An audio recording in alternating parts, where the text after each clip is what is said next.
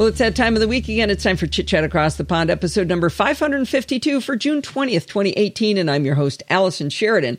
This week is our guest. Our guest is someone you've heard me mention at least a hundred times, Steve Harris of Reinvented Software.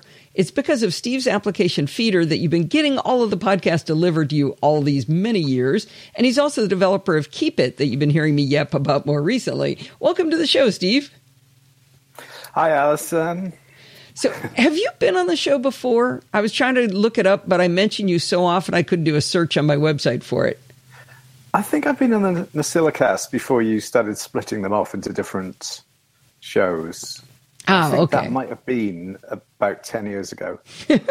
well, I looked and we were friends on Skype, so it must have happened at some time, but now we're using That's the new. Now we're using Discord like all the cool kids, right?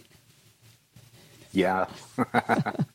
well, I asked Steve to come on the show because he's a developer, and I, I normally don't have people come on the show like to talk about their own products, and I'm not going to let Steve talk about his own products at all, actually. What? Did I get you here under false pretenses? no, I'm joking. Well, I was hoping to get some uh, viewpoint from the developer side about some of the recent changes Apple's been making, and we're going to kind of do two fairly diverse topics. I want to talk about the App Store and the changes Apple's going into, and also what dark mode is and what it's going to mean to us and what it's going to mean to you in particular as a developer and what you're going to have to do. Um, so, uh, you said right before we started recording that you've been trying not to have an opinion on the App Store. Is that really what is, did you mean you were trying not to have an opinion or trying not to express your opinion? I've been tr- well, I've been trying not to express an opinion publicly for a while because um, I think for a while it's all that uh, a lot of people like me ever did, and oh. I put up a blog post not well two three years ago maybe, and um, it, it, got some ferocious response from people. And that was about the Apple's thirty percent cuts. You know, so that was that was fairly benign. yes, that's something you'd think everyone could get behind. And uh, I know most of us well, think it should be forty percent, but uh, you know, there's oh. no talking to them. Shareholders. Well, so now, this is kind of a tricky uh, subject because you don't want to bite the hand that feeds you, but at the same point, uh, we do live in a world where it's appropriate to suggest changes and things that could be improved. Um, so, what do you, what do you feel that the biggest pain points have been in the App Store in the past? Um, well, they've actually, I mean, they've fixed some of these. To be fair, so in the past, then um, I think the the biggest one for everyone was that reviews used to take between say a week to 10 days. So every time you submit a new version it could take a week or you know two weeks to get that out. That was horrible. They've actually got that down now to say a day oh is it really? Oh wow. Yes so you know that's that's really good. Um, so one of the byproducts one, of that is we think you're just not fixing the bugs we told you about yes. right? And the and of course you you know, because it takes so long, you tend to, or, you know, I haven't had to do this for a long time now, but you try and wait and you get a decent amount of bugs in and then, you know, you do the fix and you submit it. And then obviously the very next day someone comes through with something else and, you, and you trying to weigh up whether it's, you know, important enough. but otherwise, you know, it's going to be another month maybe till they see that. Wow. And why don't you just not have yeah. bugs? Wouldn't that be easier? That would be much easier, yeah. If only we could do that. so that's yeah, good to know. when when did it start getting so much faster? That wasn't that wasn't this year. That was over the last couple of years. No, it's that, been getting faster. Yeah, that was at the very start of 2016. I think what happened was um, Phil Schiller took it over from Eddie Cue. Oh. I, and I think Eddie was not focused on the app side of things. Okay. Because, you know, he, he runs um, iTunes and all that as well, and Apple Music was maybe it had been announced then? Yes, I think it had. I don't. Anyway, so Phil Schiller took it over, and sort of one of the first things that happened was that, which is incredibly welcome. Oh, that's great. Um, yeah. So you can you can uh, iterate quickly on your app, and and it's not yes. uh, not um, a difficult process. Did, did they just throw people at it, or do you know how they solved it?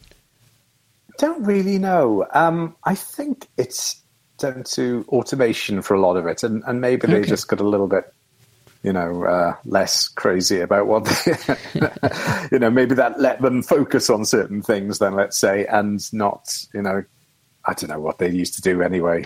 Um, but yeah, it doesn't seem like there are that many of them. That's the thing. If you if you do end up with a um, a rejection, you do start to have a dialogue with people. And I mean, certainly in the Mac App Store, I've only known about two or three people to to ever get in touch. So oh, okay. So, so it just doesn't seem like there's a massive staff there.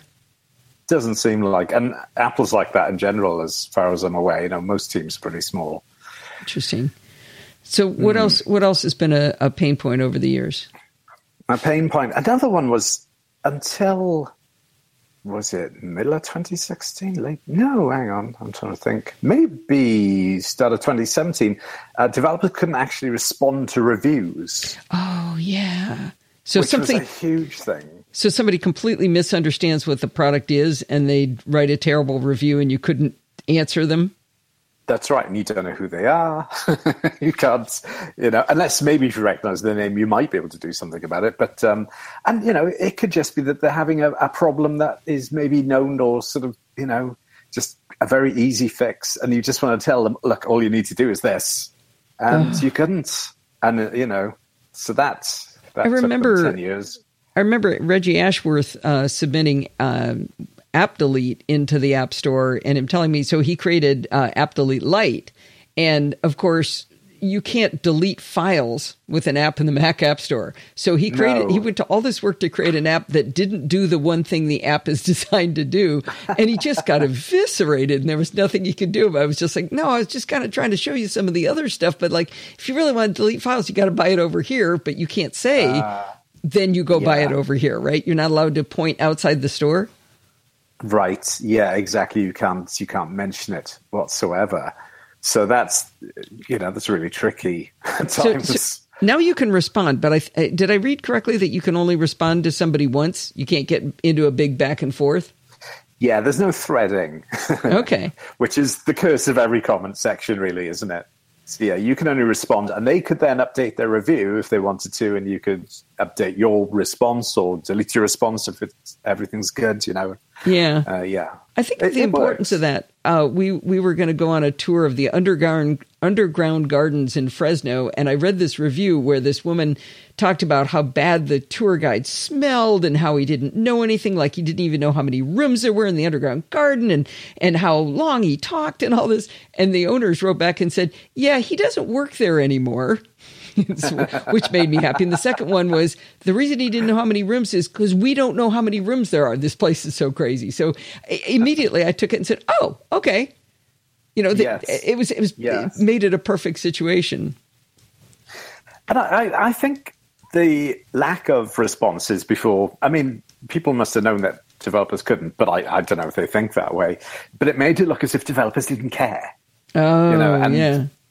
There was that as well. That that you know, well, I don't know. If they can throw mud at you, they will, won't they? So uh, you can't answer back. you know, what's more irresistible than that? Yeah, exactly, exactly. Nobody ever writes snotty stuff to you, right? Oh no, everyone's lovely.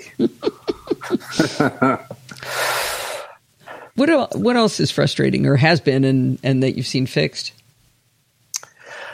Um, let me see. Now, another thing that that I think has just been really frustrating as a Mac developer is, is seeing the Mac App Store languish. Really, it, you know, it's it's.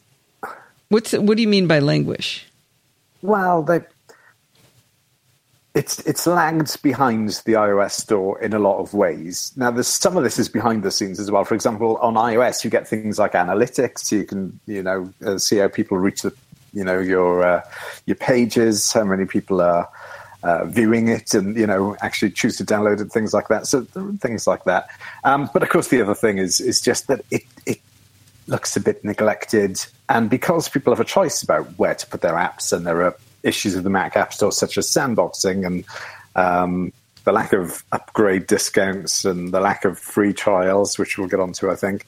Um, then you know the content in the store isn't all that good either. So, so I, have heard people say that, but I don't.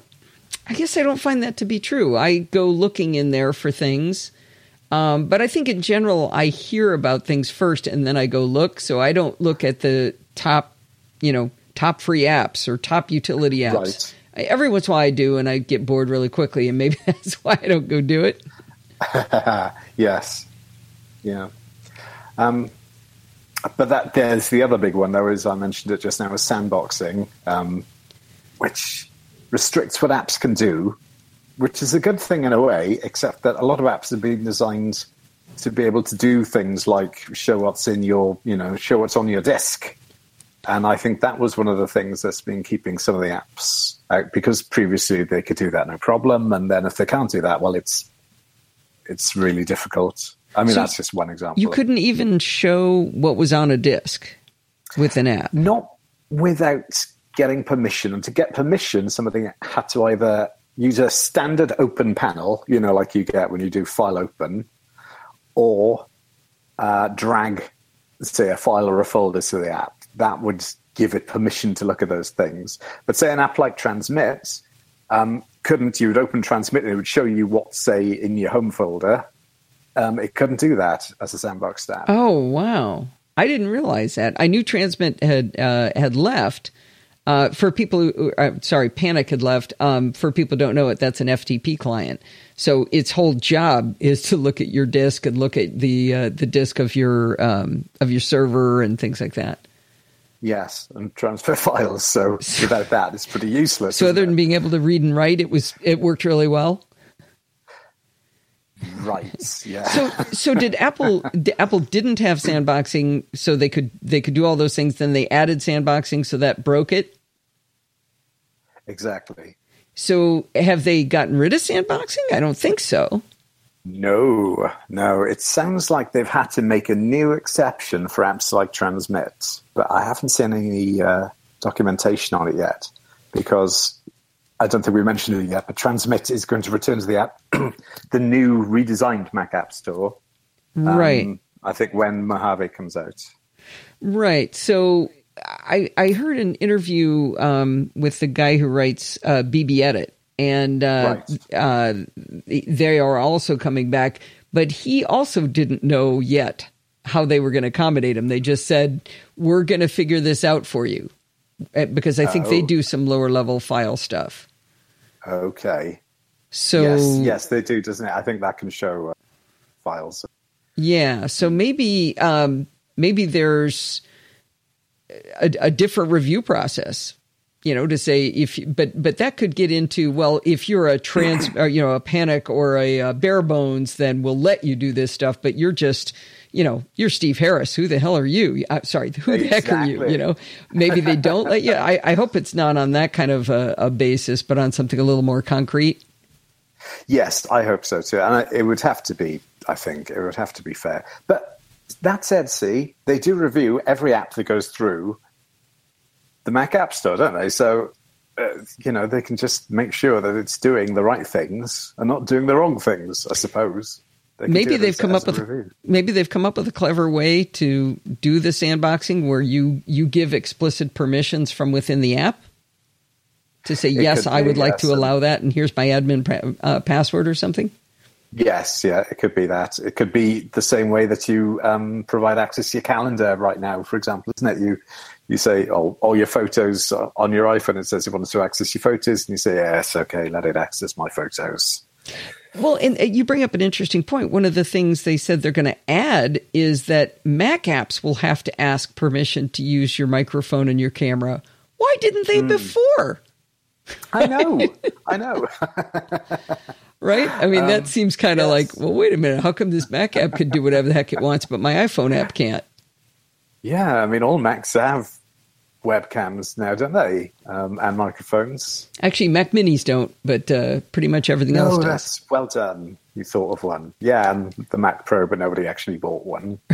Right, both of the people who bought them are really mad about it. yes. Um, yeah, I was actually surprised we bought Mac Minis for uh, my mother and father in law, and then realized they couldn't Skype with us, where they had had uh, iMacs before, or uh, an Oh. iMac and a um, and a uh, MacBook.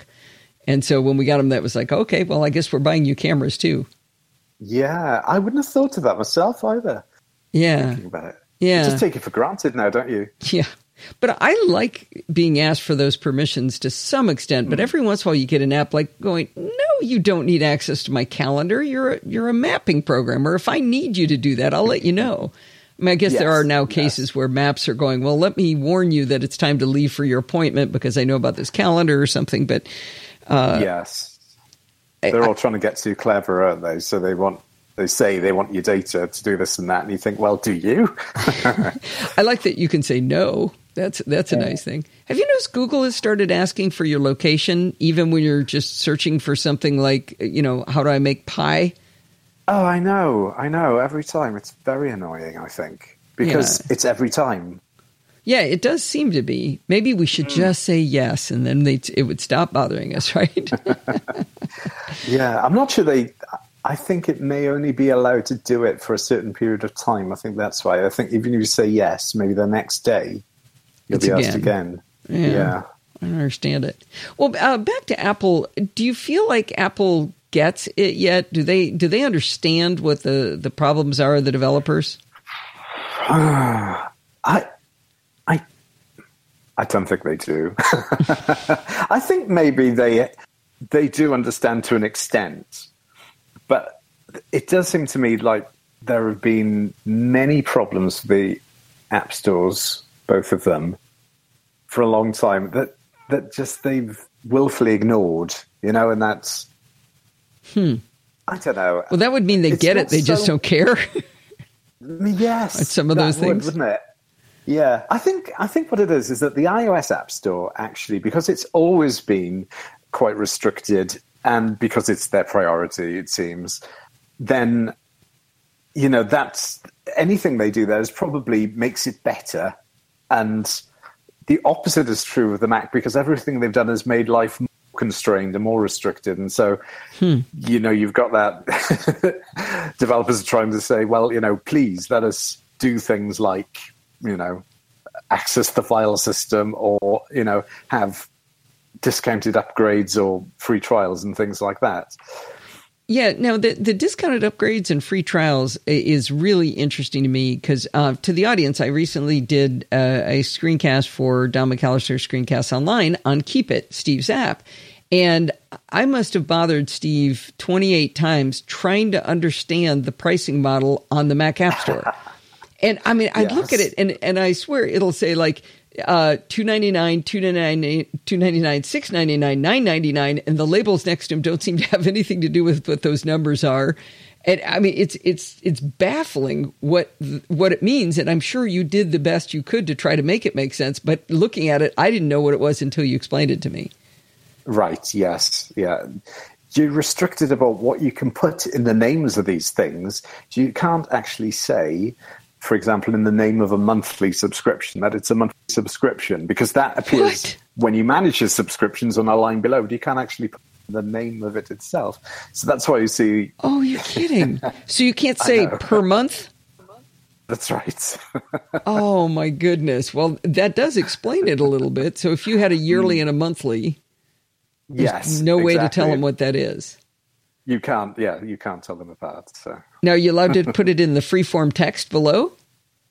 Um, I think what happens is because the App Store knows how long it is, when you actually got to manage those subscriptions, then yes, it shows it underneath. You know, it says how long the period is and all and all this. But for some reason, they won't let you put it in the name, and so you're left with that sort of baffling. And you see a lot of apps like that. You know, they might have you know ten different types types of subscriptions, but you can't tell them apart from that list. You you have to go in the app, and when you go in the app, then you will see what they all mean. But outside of it, forget it. Maybe they're fixing that actually in the next in the in the uh, redesign. It almost seems like it's it's designed to um, not to convey information, which, which is sort of the opposite of what you would hope it would be. Yes, yes. So I mentioned during um, I don't know if anybody can hear my cats having a cat fight there. That's handy of them. I can hear a cat having a cat fight. Sorry about that. Well, that's what happens when you name your cats after computer programmers. That's Ada Lovelace and uh, Grace Hopper having a fight right now. They're very upset about the App Store, that's for sure. Uh, so a, a, couple of weeks ago, I told the listeners about MarsEdit uh, developer Daniel Jalkut's post on how the new free trial mode is really well. He called it an ersatz free trial mode, so I had to go look that mm. word up. And I think it kind of means smoke and mirrors or something that appears to be something, but it really isn't. And and I yes. didn't really describe it in detail. C- can you take us through what the problems are and and whether Apple has actually solved them with their big announcement? Okay. Um, so Daniel wrote a very long blog post. Well, it's not very long, is it? I suppose, but it's you know a fairly uh, substantial blog post about the problems with the free trials that Apple announced. Now, the way Apple well, what Apple announced was that really they were allowing something that a lot of developers like Daniel, myself, and uh, Omni Group, they're another one who've been doing it. A lot of developers now have been doing this for a while, which is that you can offer a free trial using an in app purchase that costs zero dollars. Hmm. So, yes. Okay. so, this means that you'll open the app and it'll say you can have a free trial and you'll you know click the button to start the trial and you'll be asked whether you want to make a an in-app purchase for free for this thing and you'll confirm in that way we have a record that you've had your free trial um, now is it for a limited it. length of time well that's up to you really how long you make is really up to you. But the um, the oh, receipt, you... every uh, app has a receipt, and so we'll be able to check what data was taken out, and then we'll be able to work out from that. So you, you know. can make it for 14 days or 10 days. Yes. Yes. Okay. So there's the flexibility is there to do what you like as far as that goes. So is it like a monthly subscription, except you made it be zero, and in order it's but they can't pay it's zero second time because hmm. that they're different. So it's it's just an in-app purchase, as if you you know if you bought an, an upgrade on a game, a one-time thing. So it's a one-time zero dollar payment. Okay. Um, and all it really does is give the developer a date of when that trial started that they can always get retrieve it because you could delete the app and you wouldn't have a record of it.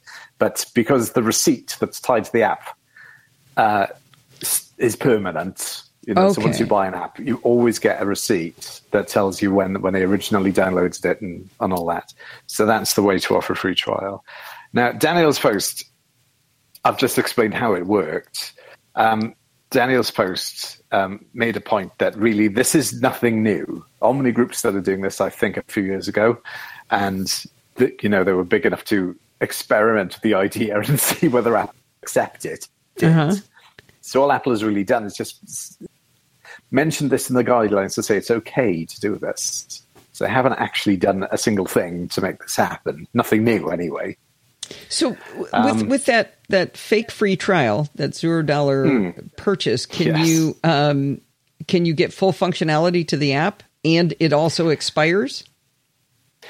Yeah, but that's just down to the developer, really. As I said, the the receipt that you know um, all apps from the App Store, or the Mac App Store have, tells you when that was purchased. So then the developer can say, well, it's been 15 days since that free trial was purchased, in inverted commas. I'll expire the trial now. And, you know, so that's up to you. So you can do all that, yes. Okay. Okay. But you can have full functionality. Yes, and then the person then the person can go back into the app when it stops working and and buy it. Yes. Okay. With another in-app purchase one time thing. By the way, Sal Soghoian explained this at the Command D conference, and I didn't understand it at all the way he described it. I think I follow what it is oh. now that you're describing it.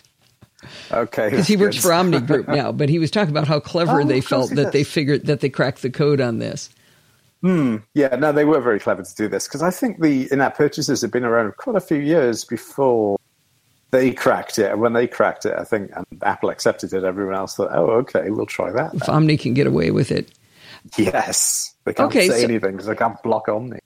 I got the sense from Daniel's post that that wasn't really a full free trial, but because he he talked a lot about how people make like these limited versions available where you have to figure out some arbitrary spot or hopefully not arbitrary spot in your code to say you get these many features, but if you want this, you have to go buy extra. You have to do these in-app purchases. right. Yeah. I don't know if I mean maybe maybe that matters to some people Uh, all apps are different. I think what Daniel was also saying was that um, he wasn't sure whether an app could be allowed to have a free trial that expired and then say not work at all. You know, would it still? Because Oh. I think Omni made their apps read only when it expired. which is, Okay. you know, maybe useless, but at least you can see the the files that you put in it or the files you made with it. I see. Yeah. Yeah, That's um, that's a big deal, though. Mean, making an app read only is every you know every single place you normally allow something to say don't allow. So that's a real pain for a lot of people, and it's not even practical for uh, for some apps. You know, Yeah. they might not be a, a read you know a read write deal in the first place. But um, and, but there's nothing in the guidelines to say that. So um, I think that's that's just him worrying a bit. I think that that that might need to be a requirement. Well, it sounds like uh, uh, there's sort of a theme to everything you've been saying here is that the frustration is the lack of information that that you don't know what they're going to say yes to or no to. So you, it, you don't really know, for example, how these free trials are going to work, exactly what they're going to do differently. Yes, that's right. And then you you're just waiting for that rejection, you know. So that's the only way you tend to find these things out. It's that and and you know trying to follow what someone else has done. That's usually the safest option is to do something that's already been done. You're drafting behind someone, going, "They didn't notice him. Maybe they won't notice me." That's interesting. Exactly. That's interesting. so uh, you talked about the App Store languishing, and they yapped a bunch during the keynote about an App Store redesign. And to be honest, I didn't really pay any attention to that. Um, what what was wrong with the App Store, and what do they say they're going to do differently? Um, I think the redesign is just to make it match what's on iOS 11, and they have a new, they have a few features in the App Store on iOS 11, isn't it? like um, today, uh, where they feature a, a different app every day, or a few apps every day, I think, and um, just generally make it look more modern anyway. Okay. Uh, and stories. I'm not sure how I feel about these. what are sto- what are stories? They're, sort of stories about the apps and the developers and you see these in the ios app store you, you know say if you look to the game of the day and then you find oh they've done this big piece on it you know with screenshots and telling you all about the game and the people who made the game and things like that so uh, so we have to see how well they do getting those stories together Oh, that that's kind of interesting. Um, I- I have an idea of how that that could matter. Uh, you know, when you when you watch the Olympics, or if you watch the Olympics, it's often more interesting if you've seen a bit on, you know, how Sally was born in this poor neighborhood and and you know had to carry water to to school on her head, and now she's an Olympic swimmer or whatever. I, You know, you sort of feel like you're rooting for them because you know something about them. They're real people. Uh, and Yes. maybe that's part of what they're what they're doing. Yeah um, well it'll be interesting anyway Well, whether you'll be interesting is, I mean, I don't know whether Oh, that's really going to get there. Yeah, Tarek has been writing computer programs in his bedroom since he was eight. he hasn't got any friends. Exactly. Please, please buy his app. He's so sad and He has a sunlight allergy. definitely, definitely. Um, so, uh, any any other things in the App Store other than than making it look pretty? Anything specific or? They're also doing video previews for Mac apps, which have always been on the iOS App Store. Not always, but ooh, three or four years. Yeah, I think it was iOS 8 on the iOS App Store, where you could have a video preview and see, you know, what the app can do. Oh, that Uh, isn't those there are on. No, no, that's another thing that's been missing all that time. Really, three year. Yeah, I think it's Oh, I didn't know that. four years. It'll be four years by the time they actually launched it. That you know would have been on iOS, not on Mac. Wow, I didn't even notice mm. that. So no, they they haven't really done anything to the Mac App Store since since it launched. You're just you're just lucky it's not iTunes, right? Right. Oh, actually, no. Didn't they, they pulled it out of the iTunes out of iTunes, right? No, No, no, that was pull- iOS. They pulled out of iTunes. yeah, they did pull the iOS. Yeah. So yeah. Okay, okay, I see. Well, I want, I want to kind of take us uh, 90 degrees to a completely different topic, unless there's anything more uh, you want to talk about with the App Store. It sounds like you're cautiously optimistic there. I am. I am. It's it's nice to see a bit of attention going back to it. It's it's you know it's always getting better. It just might not be. It's slow. It's slow progress, but it's going in the right direction. That's that's the main thing. Oh, I, I, do remember one thing I wanted to complain about the Mac App Store. Uh, well, actually, uh, in-app purchases in general make me crazy, and maybe they're better for developers. So that I guess that's okay. But one of my favorite things about the Mac App Store is I can buy an app and put it on all my Macs. So I've got a spare Mac for emergencies that I go work on. Right. Uh, but a lot with in-app purchases, you can't do that. Um, I think you can if it if it's under your Apple ID. Yeah. But I but I can't put can't it on Steve's. Family. No, you can't do family sharing with in-app purchases, and that's another problem with these free trials because that means that people, you know, typically you would buy an app and share it with your family, wouldn't you? If you want, right. you know, if you pay outright. And yes, that's that's a huge problem with it actually because you know, there, there'll be no way to do family sharing. In fact, I've had this myself. My app KeepIt does iCloud sharing. And of course, that's one of the first things that came up is, oh, can you do family sharing? And uh, no, you can't. Because so, it does iCloud sharing, you can't do it? Or no, um, you can't do family sharing. You can't share the app with anyone else okay. in your household, which is the number one reason people were buying it. oh. so, so that's yeah, that's a downside. So uh, I mean, uh, they can do it if they buy it directly from me, though. I will say that. Yeah, I don't mind. Right, right. I do, you know, I, I, I, sit there and debate it when I get an app whether, okay, am I going to want to share this across with my family? I would tend to buy it mm. in the hmm. Mac App Store. Uh, but if I'm not going to, I would try to go directly to the developer. But uh, I got an app recently for review where I had to enter a license code, and I realized I couldn't remember the last time I went into 1Password and put a license code into it. and yeah. that was that was just delightful. I love not having to manage license codes. Yes, exactly. Well, and I think about sixty. Well, no, it's more like seventy percent of my sales come through the Mac App Store. That's where they've obviously got a choice. Oh wow! So okay, people really do maybe 65%. But yeah, people really do prefer it. Well, and uh, it's understandable. That brings up something else I forgot to talk about uh, that I do want to make sure we include this is so uh, what's better, Steve? Uh, an outright purchase or a subscription? oh, well, you know, nice easy topic. Um, let's let's talk about religion instead of that, right? Yeah, religion and politics it would be easy to do those. There's nothing more contentious, is there, really, than than the the matter of pricing apps. But, well, I mean, there are in the real world there are, but in the world of, of apps, right, nothing gets people's blood boiling quite as much. And I'm in the position now where I offer both. And um, well, I did some figures, as you know, before I before we started recording this, and it turns out that um, they're split straight down the middle. 50% of people have bought subscriptions. This is where they have a choice, and mm-hmm. 50% have, you know, paid a, a one-time fee and bought it that way. So there is there is no winner.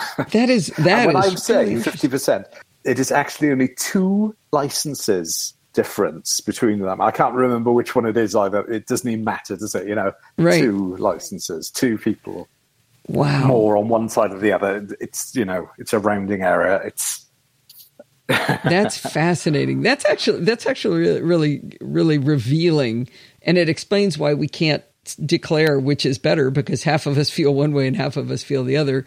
You know, Bart yes. and I agree on an awful lot of stuff, but even Bart and I have gotten into these giant arguments about it, about what's better. And I, mean, I'll be honest with you, I'm not a fan of subscriptions myself. You know, I mean, I would avoid them if possible, but there's a whole, there are people that just, and I understand their point of view, just think, well, this is a nice, cheaper, you know, more affordable way. It might not be the long run, but certainly, you know, if you, if it's a difference between saying, oh, you know, I'll pay, I don't know, say 20 bucks a year or, you know, plonking down 60 bucks for this right now, and I don't know how, how long I'm going to use it, then yeah, I can understand. Yeah, I, I don't think the problem is so much that subscriptions are bad. I think we have subscription fatigue that mm, you suddenly mm. turn around. I mean, I, I think about things. I'm old enough that we had a home phone that cost a fortune.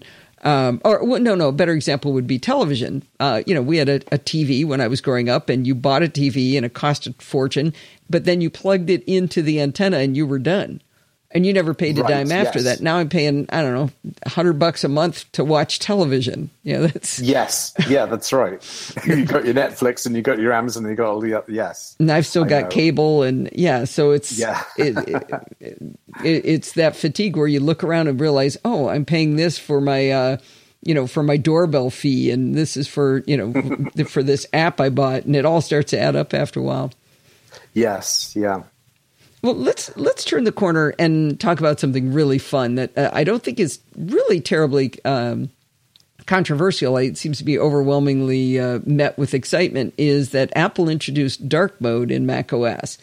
And uh, so I just want to start with the obvious question. This is just you push a couple of buttons on your apps, right? You'll be done. You'll be ready to go. um, not quite. a, a teeny bit more than that. It's a teeny bit more than that. And it actually depends on the app. I mean, I think some of my apps, they won't be that much work. But I mean, there's definitely going to be a whole ton of things that just suddenly don't look right. So and, this, um, this isn't just inverting the colors. There's a lot more no, to it than that. There is a lot more to it than that. Um, there, you know, currently there's you could use say icons might have to change because you might use white space in an icon that's in, in light mode, but you know in dark mode you turn around and you you haven't got that sort of that white space down to transparencies. You're going to have to do something completely different. Um, there are also um, apps.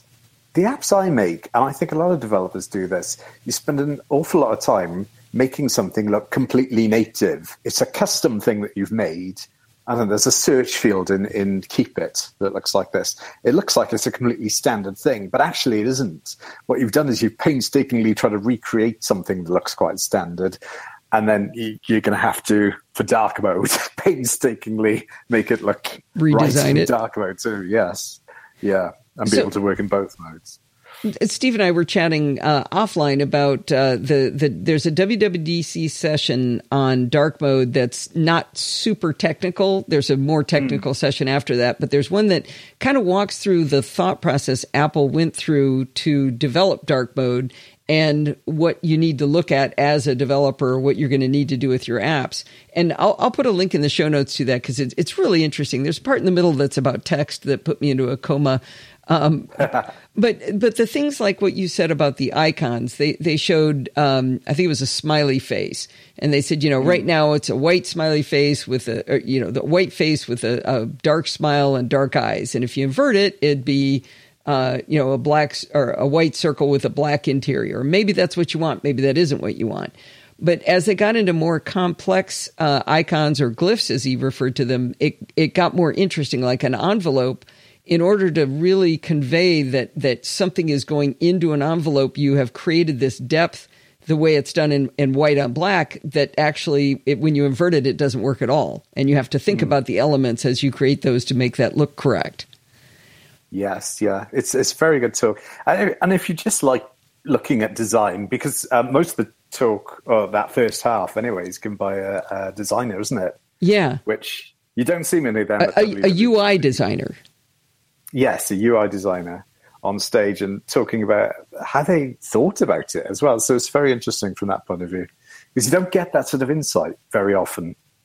Yeah, because he talked about what were the design philosophies behind it, mm. and and he kept stressing this one bullet that said dark mode is cool.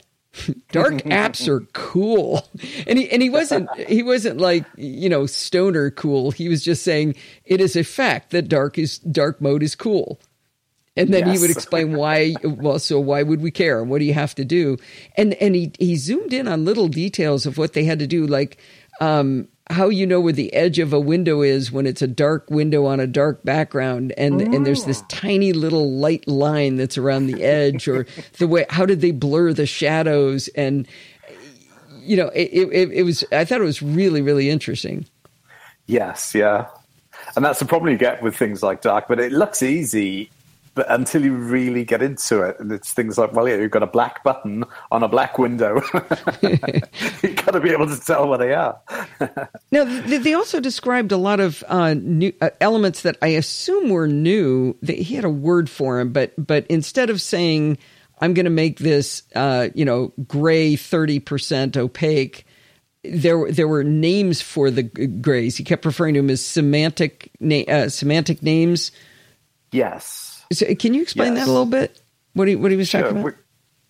We, have had these since about Yosemite was the first one I think that introduced this, and so all the colors in the UI, um, say for text, have a name. So you would have um, a label color that in a normal light uh, UI is black, and then you could have a secondary label color that is normally ooh, I don't know it's it's it's a sort of mid mid grey, and a tertiary label color which would be you know quite light. It's not unreadable, but it's certainly you know. And these things are meant to show you what's more important. It's obviously the main label color. That's the thing you want to look at.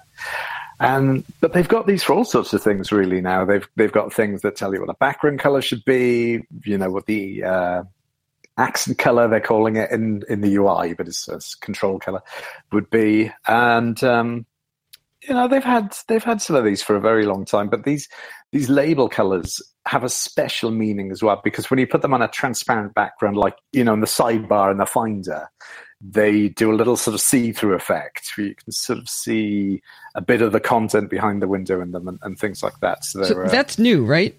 That wasn't there before. The most of them have been around since Yosemite. But, like I'm looking have... at a Finder window and the sidebar is not translucent at all. I don't see what's behind it. Do you know? No, I don't think so. I but do. it definitely is. Oh, you do? I wonder if you have it to have the. Um, That's the sidebar in the Finder. Yeah, it has to be active. And then if you move it around, you should be able to see mm, not a sort of slight Wait a minute. Let me see. I'm going to zoom way up. See if I'm seeing anything. No, that's my imagination. I think you're crazy. Um, do you have okay. a? Let me ask you. Do you have a translucent menu bar turned on? Yes. I wonder whether that has to be turned on. Oh, it could be. Let's do I've this live. that option. Yeah. uh, there was a translucency thing, right? Yeah, and it should be very similar to the menu bar, I think. You know. Yeah, that's interesting. There's something under, let's see, translucency under, no, that's under accessibility. I don't remember where that is. Maybe it's a finder preference. Yeah, it could be. I like doing this live because, you know, oh. everybody who knows. Accessibility? That's where I was just that looking. If you know. I like knowing that people listening are yelling at their devices right now, going, "You morons!" It's I know. See, I'm one of those people who never bothers to change his settings. I don't do anything to it because I I generally try and test the, the standard thing all the time, so I'm always super standard. Oh, that's funny. Um, now I'm gonna I'm actually resorting to searching the internets for how to do it. How to use a Mac menu bar in. uh, there it is. Here it is. Toggle the menu bar translucency. We need to know the answer to these things right now. Where is it? Uh, oh, good grief. It's on desktop and screensaver. Oh, so obvious. Yeah, that's where I would have looked. Uh, and I'll find that. Going to bring this up. Well, anyway, I, I think the uh, important point you were trying to make was that uh, these things were have been around for a while, um, but they aren't. Guess what? That option is not available to me. I'm uh, looking at desktop and screensaver, and it's not there. It's I'm supposed to be sure below. taken it out. Change picture. It's not deck. Uh, not deck. Dock preferences. They put a lot of stuff in dock, dock. preferences. Did they? You think has got absolutely nothing to do with a dock. This is uh, this is good stuff. This is uh, definitely good this audio. Let's keep quality. going. Automatically show. I hope somebody's using their 3G bandwidth for this. no, I don't see it in no. there either. Maybe they've taken it out. Maybe they've snuck it out. Maybe. Um, well, I will be sending you a screenshot of it working. When you find it, find nope, you're yeah. crazy. It's not really there. Well, they, they, they did show a lot of that. Now, it, it was interesting because the way you colored your um, your sidebar and your menu bar and things would dramatic how you, how you use the correct type of colors and not not Oh. doing basically it sounded like you're choosing these semantic names instead of absolute colors so that they Yes. reacted correctly depending on the background uh, underneath it so the if somebody had a red flower it would be different than a blue flower Yes, yes. Now, some people might not have made the jump to using these things yet. You know, they might have said, "Well, what's the difference? You know, label color is black. Uh, you know, I'll just use a normal black." Uh, and their apps won't automatically look fantastic uh, in dark mode. So, um, but apps, I, I have actually been using them because I've redesigned my apps for the last few years anyway. So uh, I've been using these. So I'm hoping that'll save me a lot of work. Oh, oh, okay. So if So you've been keeping up with these um, with these new conventions, then you're going to be better off in terms of as a Hmm. Developer. Yes, it does always pay as well as a developer to pay attention to what Apple's doing ahead of time because they often do have. They, oh, it seems to work this way. You know, they've got another thing next year. You find another thing. And it's like, ah, that's why they wanted us to do that. But they won't tell you because they don't tell you anything if they can help it. see see previous uh, see previous comments about Apple being uh, obscure and not telling you things, right? yes, it's in their culture as well. I think they just don't say anything unless they absolutely have to. So, but it does go a bit too far sometimes. Ooh, I found how you can make your menu bar dark. That's in general. Yeah, they probably swapped that one for the other one. Yeah. It still doesn't make my probably- sidebar translucent, though. You're still crazy Ah. about that. Okay, fine. I'm seeing things. Won't be the first time. Uh, Uh-huh. this is probably a good point to uh, to drop in the comment that you made in. Uh, it was actually uh, Adam Christensen who sent it to me. That in your feeder, uh, thank you to the, my family and friends for supporting me thing. There's a section that says, and thank you to Allison Sheridan for being generally annoying. yes. Evidently, that was in there for years before I knew it was there. Well, I'd forgotten I'd put it in there. That's the other thing. you know, I, I put it in there. I don't know when I put it in there. I think I asked if I could screenshot at your podcast my screenshots Oh, that's, because uh, you know it's nice to use a real podcast and a real you know rather than try and make up my own fantasy. oh, some of it's in your. I didn't know it was in the screenshots too. I don't- Uh, I don't even the, use the, the comment isn't. I used um, NosillaCast in, in the screenshots. I think I asked you, is it okay to use Nosilla- in my screenshots? Wow, You said I don't yes, even and so remember I must that. have put it in then, and I completely forgot about it. So when Adam mentioned it to you, and you mentioned it, it was a surprise to me as well. yes. so we have a long history of giving each other uh, crap. Is is what I'm trying to Oh, say here. yes. yes, yes. So so back to dark mode. Um, this is really going to make apps that don't do the adaptation look really stupid, isn't it? Yes, it is. And, you know, you can think of quite a lot of apps which maybe haven't seen much love for a while, can't you? You can, you know, so any app, and of course, any app that maybe to that, you know, won't be updated because they're no longer updating it, that's another thing that's going to look quite bad. Yeah, those Um, those may disappear yeah. with the 64 bit requirement too, right? Yes, there's that as well as no, yeah, it's going to be a, a, a massive purge soon, isn't there, of, of apps that no longer work. Yeah. Yeah, The- um, the- but yeah, you've got to do this. I think or you're going to look, you're going to be blinding everyone. right, right. Another design philosophy thing they talked about was they said your app's going to look so cool in dark mode, you're going to be tempted to have it only exist in dark mode. And they kind of talked about the philosophy of what apps should be dark. Did you? yes. What did you think of that? Did you agree with that? I do agree with that. And I mean, there are a lot of apps which already have maybe a dark look. They might not switch between the two modes, but you know, there are some, and I think for for some apps that is a good idea. Um, And, and for what, others, it's what what kind of apps look best in dark mode? generally the ones that maybe sort of video, um, maybe photos, maybe audio. I don't know. Not always photos. I don't think. Um, I Yeah, definitely so- prefer dark mode in, in photos. I go out of my way to take Apple photos. There's a mode you can get into where everything's black, and and That's I, right. You double click it, don't you? The edit, and yeah, Yeah, well, actually, if you if you make it full screen and get rid of the left sidebar, it also turns dark. Ah, so you can it? scan through, but it's kind of a pain. You have to flip in and out of it. So I would love to have photos be dark mode. Yeah, yeah. So that they are. I think everyone sort of likes likes those apps to be dark as well. You know, there's it's there's a long tradition of those apps being quite dark, isn't it? The same with the sort of Final Cut type of apps. Yeah, and um, you're you're right. Audio apps tend to be too. Uh, Hindenburg is a dark gray. I'm looking at Audio Hijack right now. It's a it's a dark dark gray with uh, kind of medium blue uh, little boxes on it. Even GarageBand is not a bright interface, or it wasn't. No, no, no, definitely not. Um, yeah, nice immersive sort of experiences. I think work well with dark mode. Um, but you know, word processing, I'm not so sure. yeah, well, I, and I start thinking about that. Web pages aren't those going to be blinding when they come up? They, the, uh, I think that might be kind of horrible. We'll have to see how it feels. Maybe just get used to it. But um, yeah, the you're going to have a big. I mean, a lot of web pages have white backgrounds, don't they? So you're going to have a big white rectangle in the middle of the screen.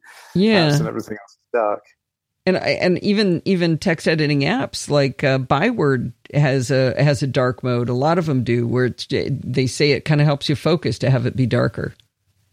Well, that's true, isn't it? Yeah, and uh, when it's something like that, so because that's Markdown based, isn't it? Yes. Yeah. Um, yeah, you know, you're not dealing with a sort of WYSIWYG situation, but maybe some like pages you couldn't do that for example. Right. Because in the end, well, actually, you know, I was just going to say, in the end, you print it on paper, but no, you don't. Mm. We don't print anything no, anymore either. So, does. so maybe their white is over. Maybe it's just mm. we don't need it for anything. It's over. it's, it's completely overrated. That's right. They'll be they'll be banishing white altogether at next year's WWDC. Right, right. I, have got to redesign. Uh, I've re- got to redesign podfeet.com. I think quite a lot of um, yeah geeky developers and the like will be redesigning. They'll be desperate to see if they can detect whether it's in dark mode. I don't think they can do that, but yeah, I imagine they're going to try and make their websites a bit more dark mode friendly. Yeah, see, John Gruber, he's just way ahead of the game, right? oh yeah, he's been there from the beginning. Bit dark there. Is, do you know of any plans for dark mode to be on iOS too? No. But A, I know a lot of people would like that. Mm-hmm. And B, actually, well, it's not the same, but tvOS has a dark mode, dark mode and light mode. Oh, that was actually does. the first to have it, isn't it? So it's definitely something they could do. Whether they want to do it for the whole phone, though, I don't know. I don't know if it's really the same idea, but certainly a lot of developers are going to be getting a lot of requests. yeah, yeah. Uh, to to have a dark mode now. Yeah, you know, some apps do it already, don't they? I think Tweetbot does it. Um, yeah, Tweetbot's I don't think I, dark mode. I think I actually have ever turned it on. Yeah, but the, or is that the one that? Yeah, Tweetbot is the one that maybe changes at the time of day as well. I think, isn't it? Oh, I haven't actually turned that on, but I um. Yeah. I definitely uh, use it in a. Oh no, I've got it in a light mode. Look at me. I know on my Mac I've got it in a dark mode, but on uh, right, on my phone yeah. it's a. Well, now let me go play with that. yeah, but I, I, think dark mode will be quite a popular feature request from. Oh yeah, for, switch for automatically. Well. You're right. Yeah. Oh, so, yeah. We're not making it up. Yeah, you made up all that other stuff about translucent sidebar. I totally made it up. just drive you mad to be there now. Hours, now I don't know what hours to... go. Where is it? it's got to be in there somewhere. Well, you know, I, I find the uh, the dark light thing really interesting from an accessibility standpoint because for some people, um, a, a, bright screen is just awful. It really is it bothersome to them, to their eyes. Uh, it, it, it's a it's a really awful thing. Um, but I have a, the inverse accessibility story is, uh, you know, I'm old. And uh, when I first started losing my vision, I didn't really realize what was going on, but I had trouble at work, but not at home. And I finally figured right. it out was I had this terrible HP laptop that was so dim that it wasn't sending bright light to my eyes. And if you if you shine a light in your eyes, your pupils contract. When your pupils contract, you have a, a deeper depth of field a depth oh, of focus. Of course. Right? Yes, yes. So I'd come home and I'd have this Apple Cinema display, you know, 80 million lumens flashing in my eyes. I didn't have any trouble seeing at all, but I'd go to work and I couldn't see. So I, when I realized it, I turned my office around so that I was facing the window and until it got dark out, I could see. Ah, yeah, you're right about you're right about the pupils doing Yeah. Because I mean, I, you know, I've I've done photography. I know how that works. It does make a big difference, doesn't it? Yeah. So I, so I actually Uh, tend could- to keep I my, mean, if I keep my stuff just like blindingly bright and other people sit there going, Oh my God, how can you stand that? that makes sense. Yeah. Yeah. Well, is there anything else you wanted to talk about on this or should we probably wrap things up? Uh, let me see. I think I think we've done everything. Done Uh, everything we thought we'd do. I think so. I think so. Well, I said you couldn't talk about your apps, but why don't you describe what uh, what they are? Okay, I have two apps out right now. Um, Feeder, you might have heard of, is a podcasting app. Not for users, though. Uh, Not really for users. No, it's a podcast. It's an app for publishing, for creating and publishing uh, podcasts and RSS feeds in general, um, which is quite a specialist use, isn't it? And Keep It is a notebook, scrapbook, and organizer for the Mac and for iPad and iPhone. And um, you probably heard about that recently if you are a regular to the NosillaCast. Yeah. So I do. I, I do want to say two nice things, and I, you should probably not listen because your head gets all swole up and everything. But Uh, Feeder makes my life so much easier because it does all of the heavy lifting for me. In fact, it would do more heavy lifting if I hadn't started using it so far back that I haven't learned the newfangled ways. But I mean, it'll FTP your your your audio or video file up to your server for you. It adds the album artwork. It does it does everything for you once you set it up. You set up your server and you set up your little uh, templates and stuff. It, it'll uh, it'll tweet out for you. It does a lot of stuff in the background and makes it just a really simple way to work. I used to write all of the blog posts in Feeder, which was completely not what it was for, but the text editor for it is so lovely that I got really good at doing it that way. And I only recently started using MarsEdit when I found out that, you know, who knew I was using a, a tool not designed to do that. yeah, you know, the funny thing is, I actually do this myself now because I'm so used to Feeder's editor. If I have to write a blog post, sometimes I do actually write it up in Feeder and copy and paste it in. And I've got MarsEdit. I could just use Mars Edit. Yeah, So well, they feel a lot alike in the in the, the way they I- work. I did actually take inspiration from MarsEdit originally because I mean that's been around maybe a year longer or two years longer than Feeder. Mm. Um, so that was about the only thing out there that sort of sort of did similar things at the time, and I wanted to um, to steal some of those features, so I did. That, it's so funny. 'cause- yeah, I mean, the, the blog posts I was writing were around 5,000 words long. Now I break them up and publish them throughout the week, but a weekly blog post of 5,000 words. And I wrote it all in That's Feeder. Yeah, it is. Yeah, that's crazy stuff. Yeah, I remember being at, at uh, Blog World and I was asking a question about uh, it was an, an HTML5 or uh, HTML session, and, and this one was teaching the class. I raised my hand. I said, Look, I do a uh, 5,000 word a week blog post. And before I could get the question out, she said, Why? Shut up. It's the way I do it. It was like five years later, it occurred to me to break it up. Um, but anyway, great text editor, great application. If you're doing a podcast, I highly recommend it.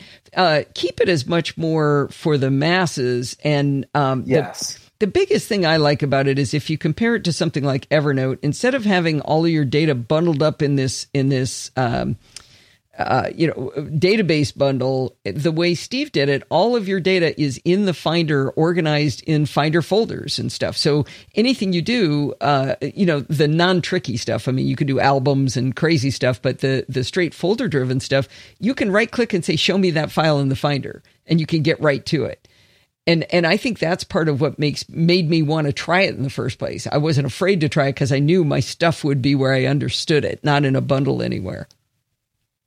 Yeah, I think that's a big appeal for a lot of people as well. And you can do things like scan files directly to those folders and add them into the app. You know, you don't need it doesn't need to do a lot of things like need to scan itself. You can just use your brilliant scanning software with its OCR and just you know take things into the app like that.